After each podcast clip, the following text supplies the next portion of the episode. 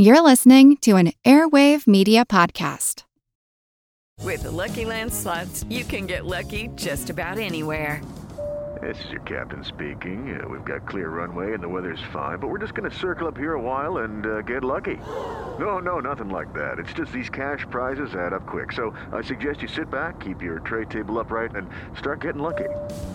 Play for free at LuckyLandSlots.com. Are you feeling lucky? No purchase necessary. Void where prohibited by law. 18 plus terms and conditions apply. See website for details. Get ready to geek out. The Wired Science Podcast explores all the latest and greatest in science everything from strange diseases and biological breakthroughs to interesting tech and mysteries in outer space. Listen to Wired Science today, wherever you get your podcasts. That's Wired Science, wherever you get your podcasts. Okay, stand back, Molly. The door kicks up a bit when Okay. I open it. Let me just push the button. All right. Wow. there's a there's a lot of stuff in here, Seth. Don't you throw anything away? Uh, uh, why would I want to? All right. What is it we're looking for? what are we looking for again? Uh, We're looking for my Star Tracker, Molly. What's a Star Tracker? What- You mean like a People magazine? Yeah, well, no. It's actually a device. You mount your camera on it, and then it has a little motor, and it follows the stars across the sky, and that way you can make time exposures at night. That's, Oh, so you mount your camera on it. that's exactly right. Is this it? Uh, no, that's, That's not not- it. No. Oh. But you know, Molly, I really appreciate your help here because you know I'm afraid to come in here alone. well, sure, Seth. I don't mind. Besides, it gives me a chance to get to know you better. You know what they say: the garage is the window to the soul. I think someone said that. I don't know, but I don't know what three boxes of antenna tuning coils says about my soul. I'm Molly Bentley. And I'm Seth Shostak, and welcome to my garage on Are We Alone? Hey, Seth. This is impressive. What is this? Is this a ba- is this a bandsaw? Yeah, it's a bandsaw. It's big. What do you cut with that? Well, I don't know, uh, wood, metal, you know, meat, whatever. You have lots of paint here. There's a is that that's a beanbag chair. Was. You know you know what I don't see in this garage? Popcorn popper. Oh, No, but what I don't see in this garage um, is a car. Yeah, there's no car in here. No cars are allowed in here, actually. Where are your cars? Uh, they're outside. They, they stay outside. Look, Molly, you got to make a choice. You know, it's either going to be your car or all this valuable stuff. Right, like your flashlight collection over here. Yeah, looks like. well- Okay, so Star Tracker. Uh, what should we be looking for? Well, you don't have to worry about what it looks like. It's got gears and motors, and so, but it's in a box, and the box is labeled Star Tracker. Got it. Ooh. Wait, who did that? No, it does it automatically. It's on a timer. Oh, it's very dark now. Uh, let's see. I should find a light. Yeah, there's a there's a cord over there somewhere, and it's hanging from the ceiling. Okay. I think. Wait a minute. On, let me get over here. Yeah. Okay. Ow. Oh, geez. Sorry, Molly. That's yeah. Be careful. Okay. It's really dark here. This this garage emits no light. Yeah, kind of like a black hole. Maybe this is the center of the galaxy. Who knows? I mean, my garage, the center of the Milky Way. Which reminds me, there might be a box of candy bars from last year's Halloween around here, so don't step on them. Why would your garage be the center of the galaxy? Well, I don't think it actually is, but you know, it's emitting no light. And when you think about it, that's what black holes do, or don't do, actually. You know, gravity gets so strong inside a, a black hole that even even photons, a little careful there, but little particles of light can't escape. In fact, there's an astronomer at the University of California down in L.A., Andrea Ghez, who's actually she actually measured that supermassive black hole in the center of the Milky Way. Okay, uh, okay, it must be over here. What? How are how are black holes formed? Well, it's easy to make a black hole. All you have to do is take a bunch of mass and put it into a really tiny space, and then, you know, the gravity eventually overwhelms everything and it collapses in on itself, collapses under its own weight, if you will. And oh, hey, here's an old reel to reel. So you just need a lot of mass or something. In that case, your garage would probably qualify for Yeah. the beginnings of a black hole, I bet the neighbors would like that. oh, here's the light. I found it. Andrea, uh, you've gone searching for a black hole, but uh, the mother of all black holes in our galaxy in the center. What makes you think there is a black hole down there? Well, we think there's a black hole at the center of our galaxy because of the way stars move there. We can watch the way they circle, and that tells us there's a lot of mass inside a small volume. Well, is our galaxy special in, in having a black hole in its center? No, that's the great thing about our galaxies. We're completely ordinary garden variety, nothing special about us. So if we have a black hole, it probably means most galaxies harbor a black hole as well. Now, you said that we can tell that there's a black hole there. I mean, I, I think most people know that black holes are rather hard to see. You really can't see them, the light doesn't get out. And uh, so you said that we can find them by measuring the motions of stars. Maybe you could explain that a bit. Well, black holes emit no light, so we do have to use an indirect means to find them. And the proof of a black hole is to show that there's a lot of mass inside a small volume. And the way we do this is watch how stars orbit the center of our galaxy, just like the way planets orbit the sun. That tells you what the mass is. And the size of the orbit tells you how confined the mass is. So if we can put a lot of mass inside a small volume, that's the proof of a black hole. Now, one thing about measuring stars near the center of the galaxy is that they're far away. How, how far away is the center of the galaxy? Well, the, bla- uh, the black hole at the center of the galaxy is very far away. It takes light, light, um, 26,000 light years to get from the center of our galaxy to us. Okay, so 26,000 light years away. But the other problem is that there's a lot of dust in our galaxy, which makes the seeing a little uh, problematic there is a lot of dust between us and the center of the galaxy. And for those of us who live in Los Angeles, we have a lot of experience with this. This is like smog in Los Angeles. And dust is really good at obscuring light that our eye detects. But if we go just longward of what our eye detects to the infrared, that light gets through the dust, penetrates, so we can actually see the center of our galaxy. So you've used an infrared telescope to actually see stars that are very near the center?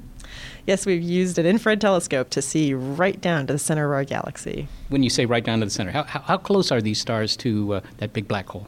These stars are so close that they get within the size of our solar system to the black hole.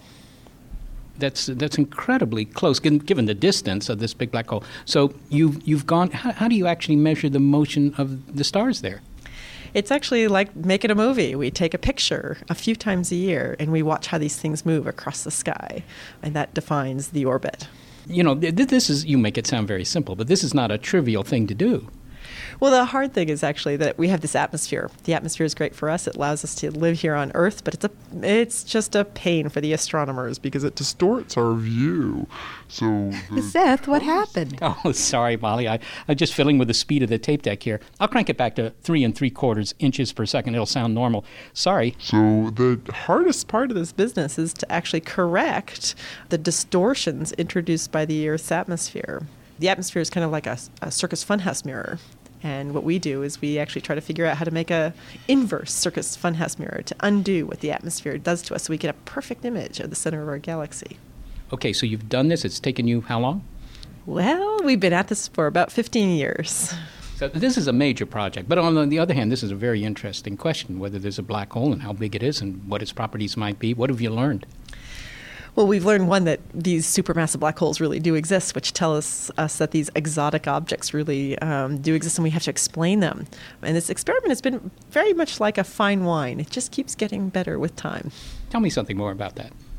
Well, every few years we can make a big jump in terms of what we can learn. So in the beginning, we could show that there was maybe 4 million times the mass of our sun confined within a relatively big volume. We waited a few more years and we shrunk it a little bit closer. So every few years we could get we could, confine it a little bit smaller, which is just strengthening the case for a supermassive black hole. And so the bottom line is there's a supermassive black hole in the center of our galaxy. How big again? It's 4 million times the mass of the sun. So 4 million stars have given their all, if they're stars like the sun, to be part of this black hole. They've all collapsed there. By the way, how, how did they get there? What, what made this black hole? That's a good question. Actually, people don't know. The question now is uh, how do we get these black holes at the center of the galaxy? And we think it has something to do with galaxy formation, that whatever forms our galaxy actually seeds this black hole at the very beginning. But the good news is we have nothing to worry about this black hole. It will not affect us. So no, no, no concerns about consumption of the uh, the the sun.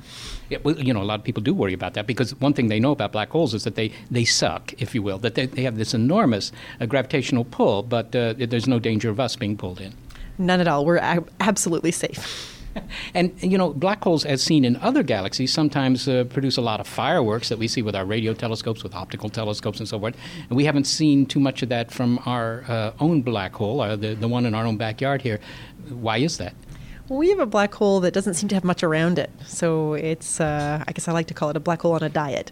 Um, and as a result, there's not much to be seen. It's kind of like a stealth black hole lurking at the center of our galaxy. Finally, Andrea, if you could go to the center of our galaxy and make uh, observations of the central black hole, what is it that you would most want to know about this, this beast that lies at the very center of our celestial neighborhood? Well, what's next for us, I think, is to understand how supermassive black holes warp space time. There's a whole theory of general relativity, and this is a great opportunity for testing that theory. But that's in the future. So we are, we're going to have to have more patience. Okay. Andrea Ghez, thank you very much for talking with me. My pleasure.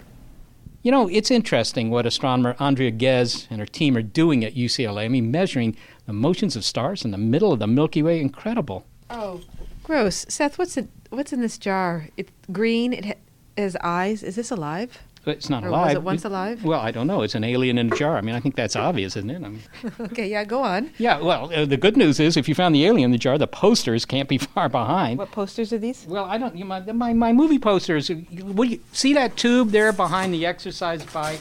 Yeah. Okay. Okay. Well, let's open this up. Okay. See, it's my movie posters. All Oh, you alien collect themes. movie posters. Well, some. I mean, if they got aliens, there's War of the Worlds, right? Let's open this up. Okay. Oh, and yeah. Oh, Day the Earth Stood Still. Old and new versions, you'll notice. Oh, you have and this lots one. of 'em. Yeah. Well. Oh, now that's a classic. Yeah. Zontar, Thing from Venus. Did you ever So you see- watched a lot. no, I never saw it. You watched a lot of B movies. Uh, I don't think these rose to B. These may not have gotten a passing grade. How did you get the posters? Well, um, you know, I would go down to the theater after the f- film had run its course, usually about a day and a half, and then they'd sometimes they'd just give them to me. Oh, In- Independence Day. That was a great film. It was indeed. That was a fun film. you know, this whole attacking the Earth thing. Excuse me. It's dusty. Well, yeah. I once talked with Kathryn Denning about that. You know, she's an anthropologist at York University and uh, in Toronto. She thinks about this. God, you, you want some Kleenex? I mean, there's a rag down there on the. It's kind of greasy. Okay, you're And- saying you talked to Kathryn Denning. Yeah, because you know Stephen Hawking just recently opined that if the aliens actually showed up, it wouldn't be good news. Their their technology would be so far beyond ours. I mean, they they got here that uh, we should be afraid. I wondered whether she would have been afraid. With respect to the idea of aliens showing up in person, or rather in alien form, on uh, on the, the face of our planet and actually interacting with us physically, obviously there's only so much you can say about that from the, the history of human life on Earth and human encounters with other humans, because you know, we're dealing now with a different species and a vastly different technology. And the physics would suggest that they would have to have some pretty hot technology and considerable knowledge and also considerable motivation to actually come here in person. So I think there's grounds for suspicion that that might not be a good thing. But we don't know anything about what extraterrestrial motivations might be like, if indeed they exist.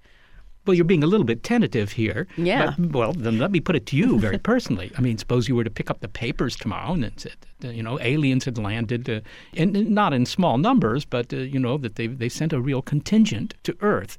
Would you say, well, I, I want to go speak with them, or would you head for the hills? Hmm, that's a tough one. I would want to get as much information as possible from the headlines. Uh, what what else does the uh, newspaper article include? Does it tell me anything about how big they are? Anything about their technology? Are they pointing ray guns at people? What are they doing? Well, uh, I, I don't know, but I mean, they're obviously big enough to survive, you know, coming through the atmosphere. So they're, you know, they're bigger than a sand grain. They're, uh, you know, bigger than, than the size of an average living room. So, uh, or at least their spacecraft is, and presumably they build their spacecraft to accommodate themselves. So I, I let, let's just assume you don't know much. Hmm. Well, frankly, I would reserve judgment until uh, I- I wouldn't immediately react with a run to the hills or uh, run to the, the site of the encounter. I would just gather as- a lot would depend on their initial appearance. Let's take another scenario that might be more uh, likely. You're a member of the International Academy of Astronautics SETI Permanent Study Group. And of course, what we're considering there is the possibility that we might learn about the aliens via a signal, radio signal, optical signal that we pick up here on Earth. So it isn't a matter of them showing up on our planet. In fact, they may not know anything about our existence, but we have uh, established that there's somebody out there who's very clever. Now, what about the reaction of humanity to that? Uh, again, popular fiction portrays that as usually some sort of mass panic. Hmm. I don't think there's much grounds for supposing that that would be the case. It's going to depend on the nature of the signal. Um, is it, for example, the cosmic dial tone? Do we just know that there's somebody there? Do can we infer anything at all about the society in question from the signal? So is it structured in a way that reveals something about their language? And if, for example, we could decipher the, the message, is there significant content in it? All of those provoke different scenarios. So let's suppose it is just the cosmic dial tone. We know that there's somebody there. Is that going to cause a massive revolution in humanity's conception of itself? Is it going to destabilize our identities? Is it going to, you know, reconfigure everything? Yeah, maybe. maybe not. Some people figure it will. I'm not so convinced, actually. Well, well, Jill Tarter has suggested this that SETI could change the world by proving that there's somebody else out there, and we would suddenly realize that, well, in fact, we have so much more in common with one another than we do with these others, that there would be some sort of uh, global appreciation of one another and the, the various conflicts that rend our planet amongst its Homo sapien inhabitants would somehow go away. Do you see that happening? It's a possibility and it would certainly be my favorite possibility. It's not the only one, however. And I say that based on um, two things. One is, say, the Copernican experience. I mean, so quite frequently this one is invoked as, as an example of, well, what happens when you change people's view of their position in the universe? Well, okay, all right, so does the sun go around the earth or does the earth go around the sun? How many people actually, really, truly know the answer? Surveys suggest that it's fewer than you might think. Even today, is what you're saying. Yes. Um, you know, we don't have kind of 100% knowledge of that. I mean, we have 100% knowledge of the physical phenomenon, but people in general don't, you know, if you actually do surveys and you actually ask them which one is it, uh, n- not everybody actually knows. And that's okay. But my point is simply that, okay, so to what extent has this realization reconfigured everybody's personal sense of self and their position in the universe? Yes and no. Um, so, yes, it has filtered down through the thinkers, through the scholars, and through the educators, and through the students. And, and so, some people know this, and it has generally shifted things. But does it shift everybody's view? I wouldn't say so. My question would be well, hu- would humanity, in fact, all join together in, in, in great joy at new appreciation of their oneness? Maybe they would. Or would they fission into uh, actually increasingly trenchant factions who are jockeying for position with these powerful newcomers? Or would they actually unite, but at the cost of being tremendously hostile to uh, to these new others? So, I mean, there's a spectrum of possibilities there too that is suggested by um, human experiences on Earth. So it sounds like uh, neither panic nor panacea are uh, guaranteed. Yeah. Uh, finally, then, given this ambiguity in the, if you will, worldwide reaction to, say, a SETI success, where we pick up a signal, would you think it's still worth the candle, or is the possible downside of uh, such magnitude that maybe we shouldn't even be listening? Personally, I think it's worth it to listen. I'd like to know. Kathryn Denning, thank you. Thank you. So, okay, so the aliens won't necessarily wipe us out the way that they do so often in the movies. Uh, you've actually made a couple movies where the aliens do. Yeah, yeah, it's out. much more fun when the aliens are What- nasty. What are the names of those movies? Well, there was the teenage monster blob from outer space, which I was, where you know about six pounds of stuff that looks like Play-Doh Right. comes down. To, yeah, that's well, that's it. It's over there in the can, actually. Uh, you know, comes down to Earth, and uh, they begin to eat everybody. You know, How usual. about, how about the radio hosts that were crushed by plastic forks? Uh, How many plastic forks do you have? In, why? Yeah, well, uh, you know, somebody might ask you to fork over. I don't know. I mean, you can always use more plastic forks. I think somebody gave me all those. Okay, you this is a little bit. These are the, all the symptoms of an eccentric, Seth. Are, Uh, you, are you aware? Are you aware of that? Is that something that's curable? Well, we'll find out what else Seth owns as we continue rooting through Seth's garage and the hunt for this star tracker. You're listening to Are We Alone? Science Radio for Thinking Species on any world.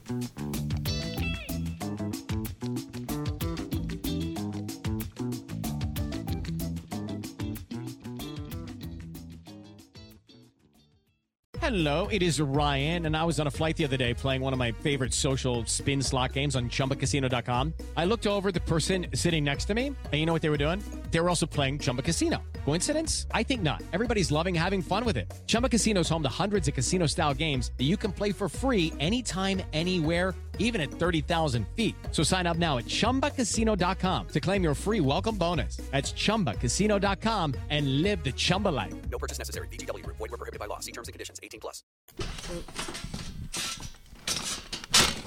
Welcome back to Are We Alone? Molly, I think the star tracker is in a box over there. As we look for Seth's star tracker, Seth, when do you need this star tracker? Well, I'm going up to the observatory this weekend. I need it this weekend. Hey, this bookcase is filled with what are these? These are photo albums. Yep. It looks like they're all labeled. Yep, they are. They are photo albums, and they have photos. That's what they have.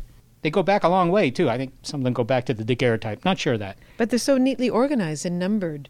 Each has a date on here. Yep, and the negatives too. Well, that way, that allows me to find things that go back so far. I mean, it's good to be organized. It's good to describe these things with a few numbers. I'm impressed. Symmetrical, neat symmetrical rows here. Yeah, it's uh, mathematics at work. In fact, you know, it reminds me. Einstein wondered at one point, how is it that mathematics, which is something that you know we've invented after all, I mean, independent of the real world, describes so well the laws of the universe? In other words, you can talk about something that's really weird and strange, like light and you can describe the behavior of light by just writing down a few symbols on a sheet of paper. You mean something like E equals mc squared? Right, but that's not so much about light, but you know, the way light bends in water, the way a stick stuck in water looks like it's bent. It's just a simple formula. Astrophysicist Mario Livio has written a book called Is God a Mathematician? Oh, yeah, you talked to him recently, didn't you? I did. He looked at this idea throughout history, you know, this puzzling connection. I mean, it's really profound between mathematics and the universe. That's interesting. What did he say? Well, I asked him for some examples of how mathematics describes nature. And he started by telling me how Isaac Newton had written a simple formula that, in fact, explains or at least describes gravity.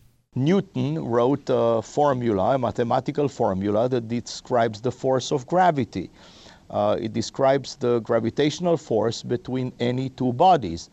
And we actually use that particular formula to describe the motions, for example, of all the planets uh, in the solar system and indeed motions even in very distant galaxies. Well, now, for someone who has taken high school physics, this might not seem particularly remarkable. And I think that's because we learn that the mathematics is the physics. But really, the fundamental question that you ask, and that others have asked, including Einstein, is this why should the universe conform so precisely to mathematical expressions it doesn't conform to other human inventions like poetry or anything like that. That's right. I mean, not only that it conforms, but we don't only use mathematics to explain phenomena that we observe. Uh, we use these mathematical theories to actually predict even things that we have never seen before, and those predictions turn out to be extremely accurate. So, in, in, fact, mathematics seems to have this very deep relationship to nature, and it didn't have to be that way you're right. I mean, at least not a priori, we, we should not have expected this to be. And uh, Eugene Wigner, a famous Nobel laureate, said that, you know, the fact that mathematics does describe the laws of nature so accurately is a wonderful gift which we neither understand nor deserve. Well, what's your opinion on this? let me formulate this another way. Uh, we sometimes wonder if math is simply a human invention or is it an inherent property, if you will, of the universe, something that came with the universe, kind of like nuclear fusion, and we just discovered it. Is, is it an invention or is it a discovery? So, to say it very briefly, I would say that the, this question is simply ill posed. Namely, you know, the question seems to imply that it has to be one or the other, eh, but it cannot be both. Uh, I actually think that mathematics is a very intricate combination of inventions and discoveries. Put very broadly, uh, humans invented the concepts but then discovered the relations among those concepts. Okay, could, could you expand on that a little bit more? Yes, let me give you uh, an example. For example, you know, there are these things we call prime numbers. These are the numbers that are divisible only by themselves and by one. The concept of prime numbers is actually a human invention. Uh, the Greeks invented it. Uh, the mathematicians of China and India never invented the concept of prime numbers, and it does not appear in their mathematics. Now, once you invented the concept and started studying it, you can discover, you know, a multitude of theorems about prime numbers. For example, a theorem that Euclid the famous Greek mathematician wrote was that there is an infinite number of prime numbers. And there are many other such theorems. Those theorems are actual discoveries, but the concept was an invention. Okay, so when you title your book, Is God a Mathematician? Am I right in saying that you're really asking, did God deliberately build the universe according to mathematical models? In a way. I mean, what the question really tries to describe are those two effects that you described uh, initially here, which was one is how come mathematics is as powerful as it is in terms of explaining the universe?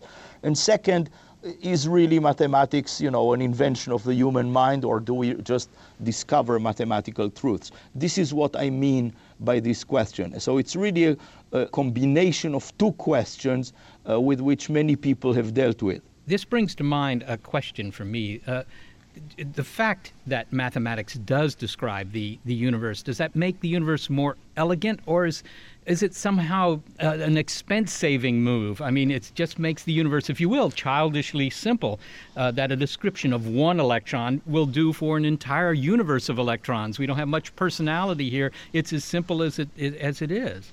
The universe, I mean, we are lucky in a way that the universe does obey some universal laws. I mean, in principle, it didn't have to be this way. But of course, if it weren't this way, we would be unable to describe it at all. You know, if the laws here were not the same as the laws at a galaxy that is 12 billion light years away, uh, we would have no chance to describe the universe. So there actually are some universal laws. Now, arguably, you know, maybe we would not have existed in a universe that did not have universal laws. That maybe that was something that was absolutely necessary to get things as complex as ourselves. But of course, once those laws are there, then there is this additional mystery that we found a language, namely the language of mathematics, that really describes those laws so uh, excellently. Well, surely there are some phenomena in our universe that can't be adequately described by mathematics. Can, can you name some of those? Of course, there are many of those, and the best example that we recently have had is uh, the world of economics. The world of economics includes variables which don't allow for a good quantitative description, like the psychology of the masses, for example. If you look at all the systems that we call chaotic, there is also a situation where you have systems that are so infinitely sensitive to the initial conditions from which you start them that there is will never be a way to describe them fully you know after a long time now this is partly the answer to the question of the effectiveness of mathematics uh, mathematics works fantastically in places where we actually somehow think that they will work fantastically, in particular about the very fundamental laws of nature.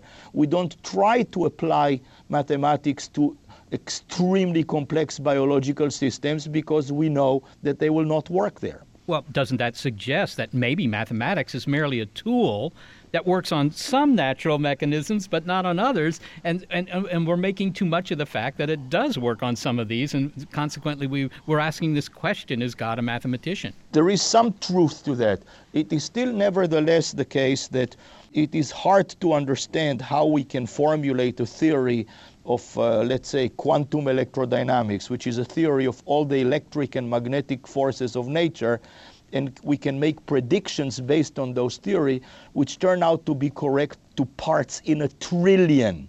I mean, how do you get this phenomenal accuracy? It's still very, very uh, perplexing. We've had some guests on this show that have talked about string theory. It's very popular with physicists these days. But as far as I can tell, string theory, since we, we don't have any machines that can actually test it, at least uh, not that I've heard about, uh, is mostly mathematics and, and it's suggesting that, that science, in fact, has moved beyond the lab, you know, onto a sheet of paper. Is, is this the way we're going to learn more about the universe, just by working out, you know, symbolic things on, on, on paper? String theory is a good example that indeed we may have to go through this path, at least in, uh, you know, present day physics. Now, I will be the first to admit that if it will turn out uh, a few decades from now that we still don't have very direct predictions that can be tested either experimentally or observationally, we should reconsider whether this was the correct path to take. But at the moment, you're absolutely right. Uh, we even have to invent the mathematics that is being used in string theory to make progress. Well, finally, Mario, we had a researcher here on the show who ventured that there was maybe a 20% chance, and I'm not quite sure where he got that number, but he ventured there was a 20% chance that our existence was just a computer simulation being run by beings of the future as kind of a history project. could it be that the apparent conformity of the universe to these relatively simple mathematical rules is somehow evidence that this idea might be true, that, that God, in some sense, is just a computer programmer of the future? Uh, it's hard for me to speculate on this. However, I will say, uh, you, you know, that there are there can be many many mathematical structures, of course, and there is no way that you can absolutely prove that we are not the results of some particular complex mathematical structure. Uh, but I think that at some level maybe this is semantics because we are still continue will have to continue to operate on the basis of our senses and what we can measure. So wh- whether or not this is a result of some bizarre computer program or not, we may never actually know that. I would be disappointed if it turned out I was just a bit of code in somebody's program of the future, but, you know, maybe it's better than nothing. Well, Mario Livio, thank you so much for talking with me. My pleasure.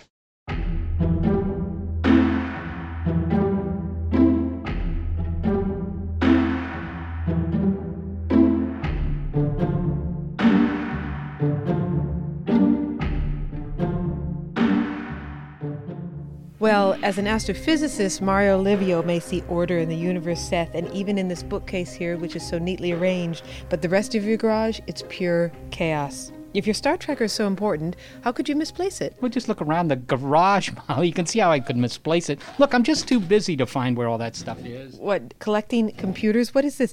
Is this an IMSAI 8080 here? Ah, it's heavy.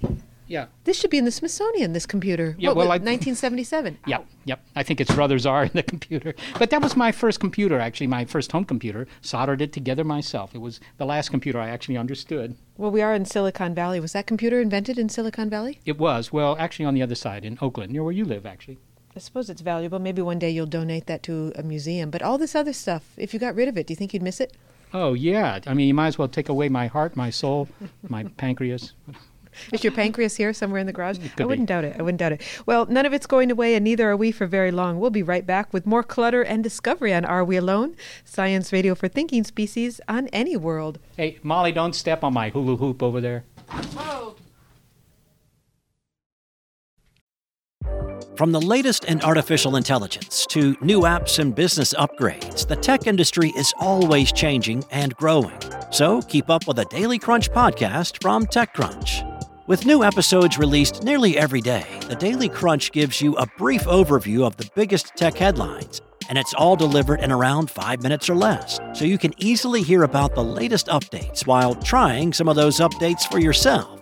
Listen to the Daily Crunch now, wherever you get your podcasts. That's the Daily Crunch, wherever you get your podcasts.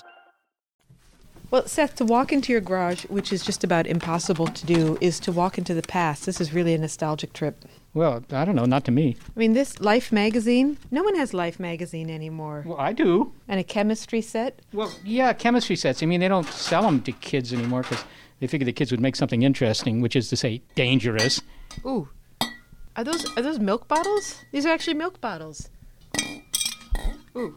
You know, you don't you don't see these anymore. I remember I had a milkman while growing up in the 1970s. But even back then, the milk came in cartons. They didn't come in bottles like this. Well, they but you know, you know, it was fun. We would sneak out, my brother and I, to the milk box, and we would mark ice cream when my parents weren't looking. And then the next morning, the ice cream would come. Well, in my day, if you drank milk, it was out of a glass bottle. I mean, cartons? What is a carton? That it sound like for cigarettes. So they just recycled these glass bottles. Is that the idea? Yep.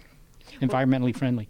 But did you have a lot of cows growing up in Virginia? Uh, probably there were a lot of cows growing up in Virginia, just not where I was. Well, I grew up in Wisconsin and I know something about cows. But of course, scientists know a lot more about cows these days. You know how they're always sequencing some other some other species? you mean like E. coli and stuff? something like that. You know, the the cattle genome has has been sequenced. Well, you know, it's not just the cattle genome, Molly, because if you can believe it, they've also sequenced the milk genome. They've isolated that from the cow genome. And that's interesting, Molly, because of course cattle are not the only animals that produce milk. I mean, all mammals do that. So we're learning something about the evolution of lactation, about mammals. I spoke with a nutritionist at the University of California, Davis, uh, Danielle Lemay, about this actually. The milk genome has been sequenced. What does that even mean? I thought you could only sequence living organisms. I know. That's exactly what I asked Danielle. Danielle, the milk genome has been sequenced, but you know, what does that even mean? I thought you could only sequence an entire organism. Um, you're right. The milk milk does not have a genome itself, whereas only living organisms can have a genome. But um, usually, when someone refers to the milk genome, what they really mean to say are the genes involved in milk production. Okay, so they had sequenced what the entire genome of dairy cattle was that the deal, and then picked out the part that was involved with milk production. Right. The team that I was involved with uh, was specifically focusing on finding those genes that are involved in milk production. Well, okay, so you have a sequence of genes there that are involved with presumably with lactation uh, and with the quality of the milk and so forth and so on. Uh, how how big is that part of the genome? Is that a you know very large part of a uh, the the genome of a of a cow? Yeah, well, we actually found around some 6,000 genes that were expressed in the mammary gland of, of the cow. So it's a pretty substantial part of the genome, which tells us that, of course, many of those genes do a lot more than just produce milk. Well, what do you then learn? I mean, do you do you learn something about how we developed this ability to nurse our young? Because after all, that's fairly specialized in the world of animals. Mammals do it, but uh, you know the others don't. Well, the bigger reason really to look at the cow's DNA is to understand, you know, what makes the cow a cow and also how different or similar we are from cows and how similar they are from other animals. Cows are really special to us looking at their genome because they're ruminants, and this will be the very first genome we've looked at that is a ruminant. I should explain probably what a ruminant is. Those are animals that have these special stomachs that can ferment really difficult to digest foliage uh, like grass into high energy molecules. And they do so uh, with microorganisms that actually do the breaking down of the grass. So when we look at the cow DNA, we're looking for things that are special to the cow, and one of the things that was really special were uh, immune related genes, meaning those genes that were involved with handling uh, microorganisms. I understand, Danielle, that there are some parts of this lactation genome set that uh, show a lot of difference between you know mammals and cattle, other mammals that lactate and cattle, and there are other parts of the genome that are pretty much identical. What's the difference there? Genes that we found that are very well conserved are those genes that are directly responsible for secreting the milk fat. And meanwhile, genes that create proteins in the milk specifically for nutrition and for uh, immunological defense, those ones are really different between mammals. And we might expect that given that each mammal has their own nutritional needs and their own um, exposures to pathogens. So the milk is changing as the, uh, if you will, the biological threats against the cattle change. In other words, they're adapting to uh, to meet you know new diseases. Yeah, they they certainly will face their own unique pathogens. Every animal that's in their biological niche will have their own exposure to pathogens. And cows are um, quite unique in that they have to support their symbiotic relationships with the microorganisms that are in their rumens. And so humans, naturally, we also have some microorganisms in our guts, but we're not nearly as dependent upon them as, say, a cow would be because the cow's actually depending on those microorganisms to digest the food for them. Danielle, let me ask you the big question. What is the evolutionary advantage of lactation, of producing milk to feed your young? Why don't you just go out and get some worms or insects or, you know, meat or something? Why, why produce milk? That seems like a, a lot of work. You're right, it's a lot of work. And I'm sure a lot of women out there would agree with you how much work it is. But that work comes with a tremendous benefit. and the benefit is that mammals can go anywhere and feed their young in all kinds of environments that they won't necessarily have food in. For example, seals will nurse their young on shore, and then they go out for weeks at a time, and then they come back and nurse again. And bears like nurse their young while they're in hibernation. There's no food there available at all. So it means that mammals have like this way of filling up their pantry, so to speak. And then they can give that food, that energy to their young at some other time, whereas no other type of animal can do this. So it has really allowed mammals to explore all kinds of biological niches and created a lot of diversity simply because they can go places that other animals can't. I was going to say that it sounds like such a such a tremendous advantage that It, you would. it is. Well- and that's why mammals have been so successful on the planet. Well, exactly what I was going to say that they should take over the world, but I guess Yeah. I guess they have. And notice what's happening. They have taken over the world. Now, I wonder if that suggests that aliens will be uh, mammals as well. It does seem uh, it does seem that aliens would have some kind of ways of doing that. They'd have their own battery pack, so to speak. But you know, we only have these battery packs for our young. It would be nice to have even better battery packs for ourselves. We have it in the sense of adipose tissue, meaning our fat. But um, I suspect the aliens would have something even better. Oh, maybe they have portable refrigerators with bottles of milk in them. Yeah. Well, look, the obvious thing that occurs to anyone who would read about sequencing the part of the genome that cattle use to produce milk is is this going to result in better milk or more milk or or cows that are 80% udders or just what? What's the pra- practical Uh, benefit? We definitely expect that having the genome sequence will allow us to better tailor products for human consumption. And I don't mean to say that there is going to be any one best milk or one best cheese, uh, because we all have different requirements. Like little children really need high fat milks, um, and it could be that adults need lower, you know, lower fat milks. I'm picking in that very simple example, but um, having the genome would allow us to manipulate the very types of fats that end up in milk, and some could be beneficial. Well, finally, Danielle, if this works out, what's next? Are we going to start doing this for pigs so we get, you know, pigs that are mostly pork belly or whatever? Um, you could certainly imagine that one, one of the most important um, aspects of getting genome sequences of our farm animals would be actually to help us reduce the environmental impacts of raising these animals so that we are able to, with less resources, feed more humans. Well, Danielle Lemay, thank you so much for telling us a little bit about the, the future of milk. You're welcome. It was fun. Well, Danielle Lemay is at UC Davis, and we're here in this messy garage closing in on your Star Tracker, I hope. Oh, here's a box. Hang on, the date's been smudged. Let me get Does it say Caltech? Yep, it says Caltech. Oh, that's from my grad student days. See, Yeah. 1890. Yeah, right. Yeah, I right believe now. Caltech was founded in the 20th century, Molly. Okay, well, let's see what's in the air. Hey, there's a book. Ooh. Neutral hydrogen in nearby spiral galaxies. Ooh, boy, that sounds like a page turner. I might have to drop everything right now to read neutral hydrogen in nearby spiral galaxies. What is this? Yeah, well, it's my PhD thesis. And by the way, it's about neutral hydrogen in some nearby spiral galaxies in case you want a head start on the plot. Hey, don't give away the ending. so, this is a thesis that you were referring to when we spoke with those students in Chicago? Yeah, that's right, in Chicago. It was John Bohannon and Katrien Kolenberg, I believe. They were, they were a lot of fun. Yep, he's the gonzo scientist. I think he's a contributing correspondent for Science Magazine. And Katrien was from Austria. That's right. She's an astrophysicist at the University of Vienna. Anyway, that was really fun. Remember, they were dancing to their PhD theses. John had started that contest in which students dance, you know, do those interpretive dances to their PhD theses. Well, that's quite a challenge.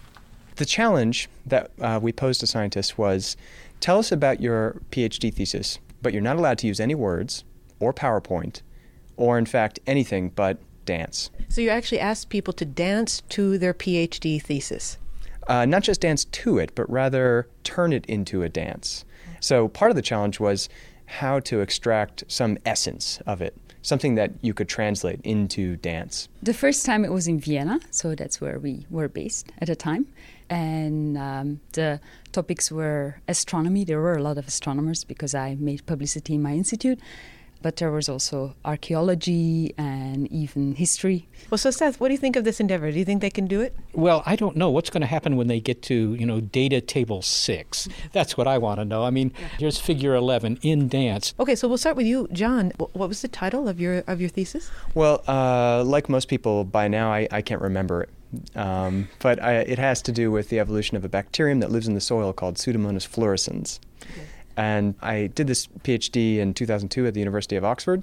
And it all had to do with a single mutation, ultimately, in the genome of this bacterium, which led to some startling adaptive changes. Its lifestyle completely changed with this one mutation. There, there are many different stories within that to tell. So the one that I chose was the uh, so-called operon, which is a, a little club of genes that all sit next to each other like neighbors, and they code for proteins that actually uh, work together to build this uh, phenotype, this lifestyle, which turns out to be a, a floating island of uh, bacteria. Now, do you need to limber up or? okay, so you're not bending your legs, shaking your arms. You're ready for this? Taking off your coat, perhaps. Oh, so she's she's doing this with you. Yeah, because uh, since this is the story of a, a bunch of neighboring genes, you need multiple dancers. Okay, well, they're, they're, they're, they're lined up side by side, facing forward. It's as if uh, they were in a military parade. Oh, they acknowledge one another. It's kind of a do si do sort of thing, a little more formal. They're touching one another, poking one another gently, it, acknowledging, bowing, and so forth. I, I suppose this is the dance of interaction. So we're establishing the relationships and the mutations coming up. Okay, so they're interacting genes. Okay. Get ready for the mutation. I, I'm ready for mutation. Tell me if you spot I'm it. always ready for Okay, mutation. so they're bowing. Oh, whoa. That actually looked kind of like a disco move. So oh. that was sort of like an undulation. All right, so this is the mutation part. They're sort of moving and undulating together. Gyrating. Very Can I use that silent. But then genes would be, wouldn't they? Well, I, you know, I gyrating genes. All right. Well, well very, very good. That okay. was a small sample.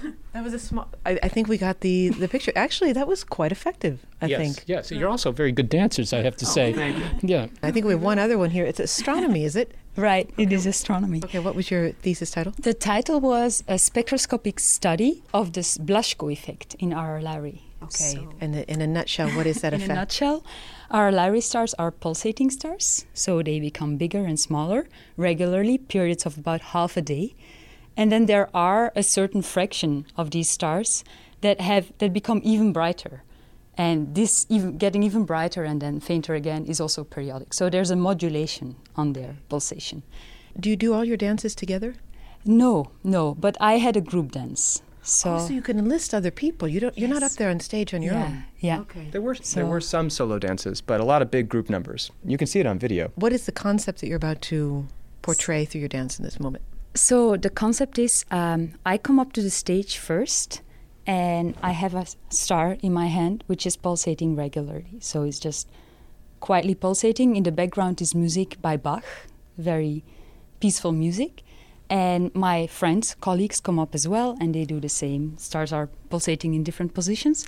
And then all of a sudden, suddenly, the stars freak out. So they have this modulation. so come on, you got to tell the music because that's the best part. yeah, the music goes from the Bach into Aw, the freak out. yeah, and then Now, now, Seth, you're an astronomer. Is that a technical term? Freak out? Do stars freak out? Uh, astronomers do. I, I, I don't know about the stars. If they do it, they they do it without notice. Okay, well, show us that moment up to the freak out point Okay. where the stars freak out. So these are pulsating stars. Okay, Seth? Okay, all right. And and they're gesturing with their hands, you know, making bigger circles, smaller circles. The, the stars are moving through space, participating in galactic rotation as is their wont, and they're pulsating as stars of this variety do. Seth, can you uh, kick us off with the music? Oh no no no no no! I'm even worse singing than I am dancing. He am does dancing. not know songs from the disco era. No no. d- Aw, freak out. If it's post Buddy Holly, I don't know it. Okay, so, we want to see that freak out moment. Okay, you can so you we can are. you can vocalize if you want to. Aw, freak out. I know. Okay, they're, they're, they're freaking out. They're, they're they're gesturing. It looks like. Wait a minute. It it, it looks like John Travolta actually. Yeah, uh, there's with, some disco there. yeah, definitely more pulsation. They're they're they're pulsing. And what, what's the star actually Oh, doing at this moment? well, it just undergoes shock waves. So that's that's what happens. And for some of them, the shock waves seem to get stronger at certain in, within certain pulsation cycles. Now, Seth. Okay, so finally, uh, your what was your PhD thesis? Well, it was on the rotation curves of three spiral type galaxies. In other words, so that's easy to dance to. You just spin around. Well, I was going to say maybe could the two of you you dance us? to? No, no, no. My physician has advised me against uh, doing anything that resembles dance, as has the local arts committee. I had to tell you, but, but it's easy enough. The, the surprising thing in that thesis is that they were all rotating too fast in their outer regions. So, so if that isn't clue enough for you, I, I, I guess you ought to consult with Balanchine if he's still alive. You ready to take on Seth's thesis topic? I'm always ready. All right. So outer regions spin faster, right? Okay. So That's actually be hard with uh, hands attached to arms that are attached to shoulders. I'm I'm a separate part. Ah, okay. So I represent the center, and she's the outer limbs. Yeah. She's the outer regions of the galaxy, which are we- just going hands. entirely too fast. Look at that. Okay, so he's spinning in the center, just like the central regions of your average spiral galaxy. And she's in the outer regions, just going around much too fast. the, the, the significance of all this is that uh, there's dark matter around. Is that true? Yep. Did either one of them represent the dark matter? They they they represented the movement created by Yeah, they presence merely of indicate, indicated the presence of dark matter. Okay, well, thank you very much. Ah, that was fun. As soon as Thanks I a uh, stopped throwing up.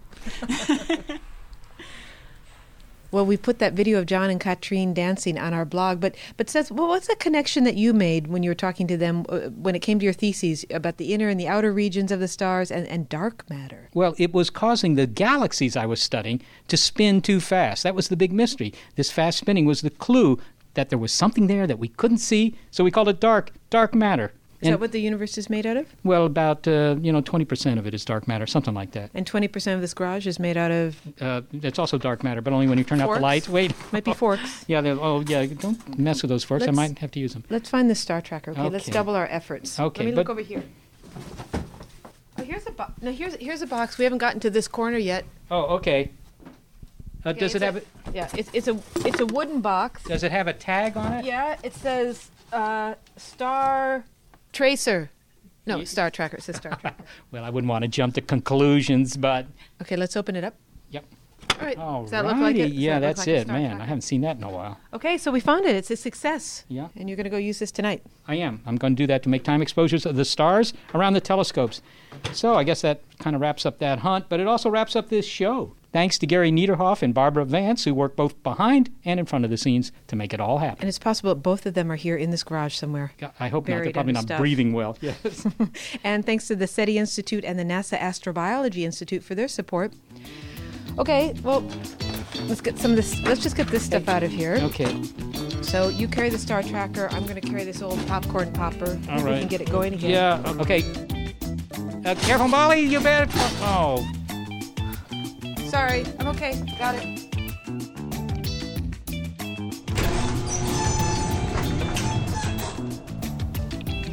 Ah, fresh air. Yeah, but there's no stuff here. Want to see my storm cellar?